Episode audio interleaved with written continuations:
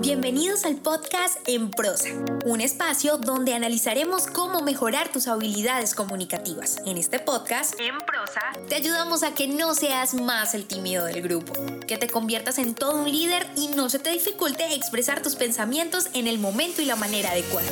Hemos seleccionado los mejores temas. Tendremos entrevistas con personas que tienen experiencia en ello, donde analizaremos de manera muy sencilla, desmenuzaremos la información para que lo aprendas y practiques en cualquier área de tu vida.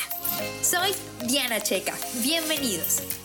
Las letras no son todas iguales entre sí debido a que unas son diferentes de las otras y las otras son distintas de las demás. Eh, tenemos ante esta situación de símbolo, tenemos también las, eh, las eh, mayúsculas y las minúsculas. Las mayúsculas son las que se acostumbran a ser las grandotas y las minúsculas, por falta de vitamina, o sea, desenrollo literario, siguen siendo chaparritas. Lo que acabamos de escuchar es un diálogo de la película Analfabeto de Mario Moreno Cantinflas, del año 1960 exactamente. Pero me pareció muy pertinente teniendo en cuenta que en ocasiones nos topamos con ese tipo de personas, que pareciera que dijeran mucho, pero no dicen nada. Incluso podemos ser nosotros mismos los que no logramos ser efectivos con lo que decimos.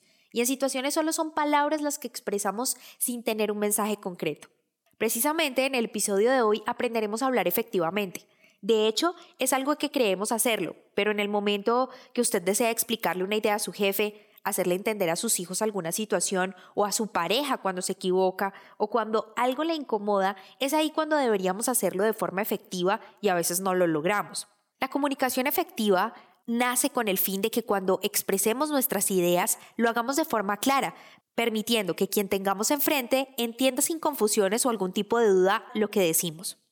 Ahora, si queremos que esa persona que tengamos enfrente entienda lo que estamos diciendo, debemos empezar por tener toda su atención.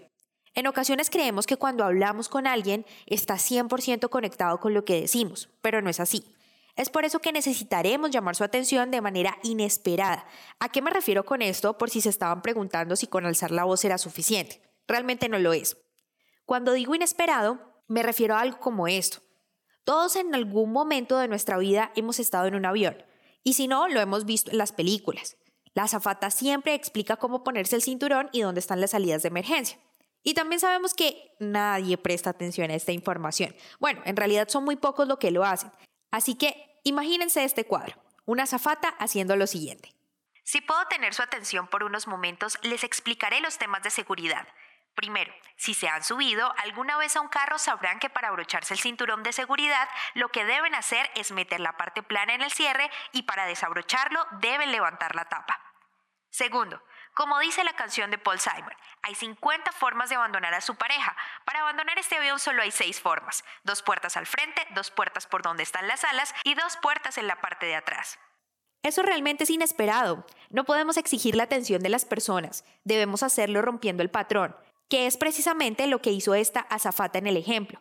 Así logramos cambiar lo habitual con diferentes recursos y logramos la manera de hacer esa conexión con la persona que tenemos enfrente, con esa persona en cuestión. Lo siguiente será que el mensaje sea concreto, es decir, que pueda ser recordado. Para eso necesitamos simplificar la idea. No es lo mismo hablar con tecnicismos, a menos de que se requieran, a lograr explicar esa idea de una manera mucho más sencilla. Usar palabras sofisticadas para hacer notar que sabemos logra en realidad ser igual de vacío que el mensaje que escuchamos al inicio del episodio de Cantinflas. Nada demuestra más conocimiento que la simplicidad y facilidad con la que podemos expresar un mensaje. En ocasiones, y cuando se trata de comunicar, menos es más. Tampoco podemos basarnos en supuestos. En ocasiones pensamos que las personas cuentan con la misma información que nosotros y no es así. Debemos entender que todas las personas no cuentan con la misma educación o no hacen parte de nuestra misma cultura. Por eso en el momento de expresar nuestras ideas debemos hacer el siguiente ejercicio pregunta. ¿Esto lo podría o puede entender un niño de 9 años? Y es que así de simple debe ser lo que se exprese.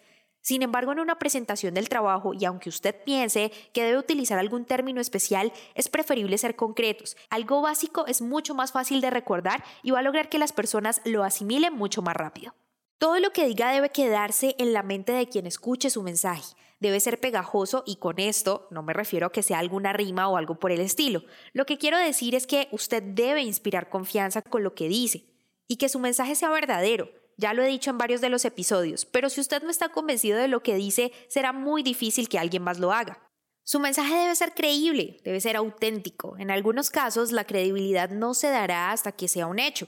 Me explico, si usted se dedica a vender y para crear confianza o credibilidad de su producto, me dice que tengo garantía de 30 días para probarlo y que si no me funciona puedo devolverlo, es porque realmente su producto es tan bueno que usted puede ofrecer este tipo de posibilidades.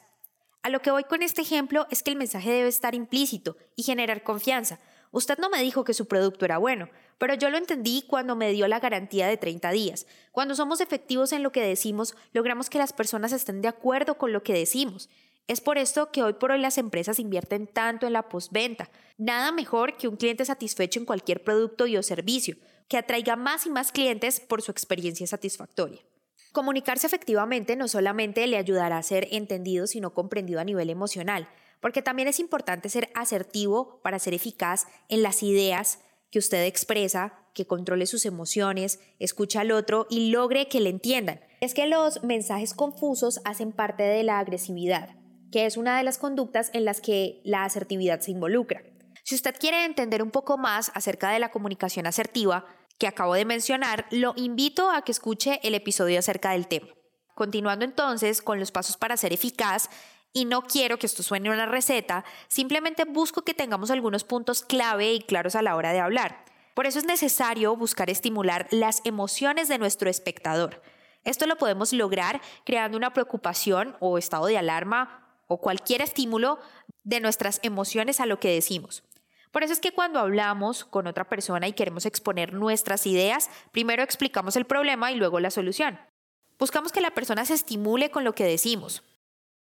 Un ejemplo muy claro es este. En 1992, el Centro para la Ciencia de Interés Público, que es una institución que educa a la población sobre nutrición en los Estados Unidos, descubrió que en una bolsa mediana de palomitas de maíz habían 37 gramos de grasa saturada.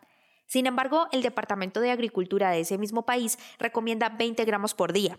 El reto estaba en transmitir a los estadounidenses esa información.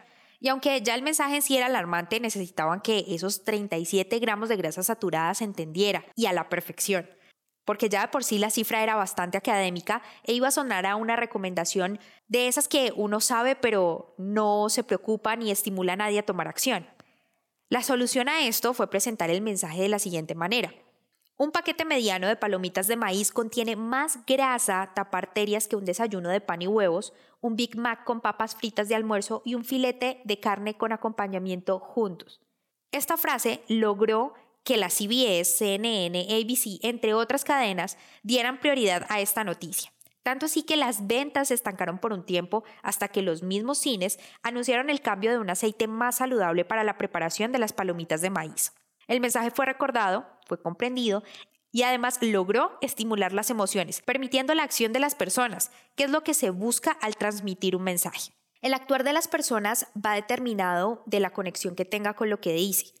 Y una de las formas en la que usted puede lograr hacerlo es a través de las historias. Por eso, siempre que salimos de cine y la historia logró estimularnos, somos capaces de recomendarla. En realidad, somos recomendadores innatos un buen restaurante, una buena canción, cualquier cosa que logre despertarnos emociones nos va a llevar a actuar. Así que si las historias son la clave de ese estímulo, debemos saber que existen diferentes tramas que ayudan a conectar. Si por ejemplo está en una presentación de trabajo y lo que busca es motivar a su equipo, la trama del reto será perfecta. Historias como David y Goliat, el pobre que se vuelve rico y bueno, todo lo que lleva a lograr superar ese reto es motivador, lo cual será muy útil en su trabajo.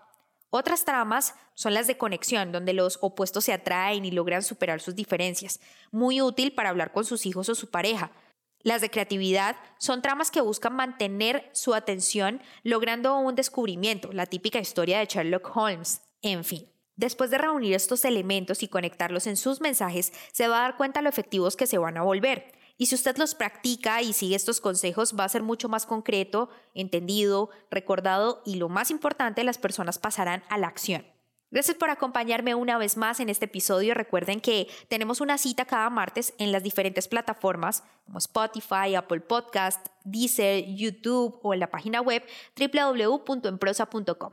Me gustaría que me dejaran sus comentarios en mis redes sociales, Instagram, Facebook o Twitter estoy como arroba en prosa podcast, y que me propusieran diferentes temas para tratarlos en los siguientes programas. Nos escuchamos dentro de ocho días. Si te gustó este podcast, compártelo. No olvides suscribirte para recibir más información. www.enprosa.com y síguenos en Facebook, Instagram, Twitter y YouTube, arroba en prosa podcast, arroba en prosa podcast, para que te enteres de nuestras novedades y nuevos programas.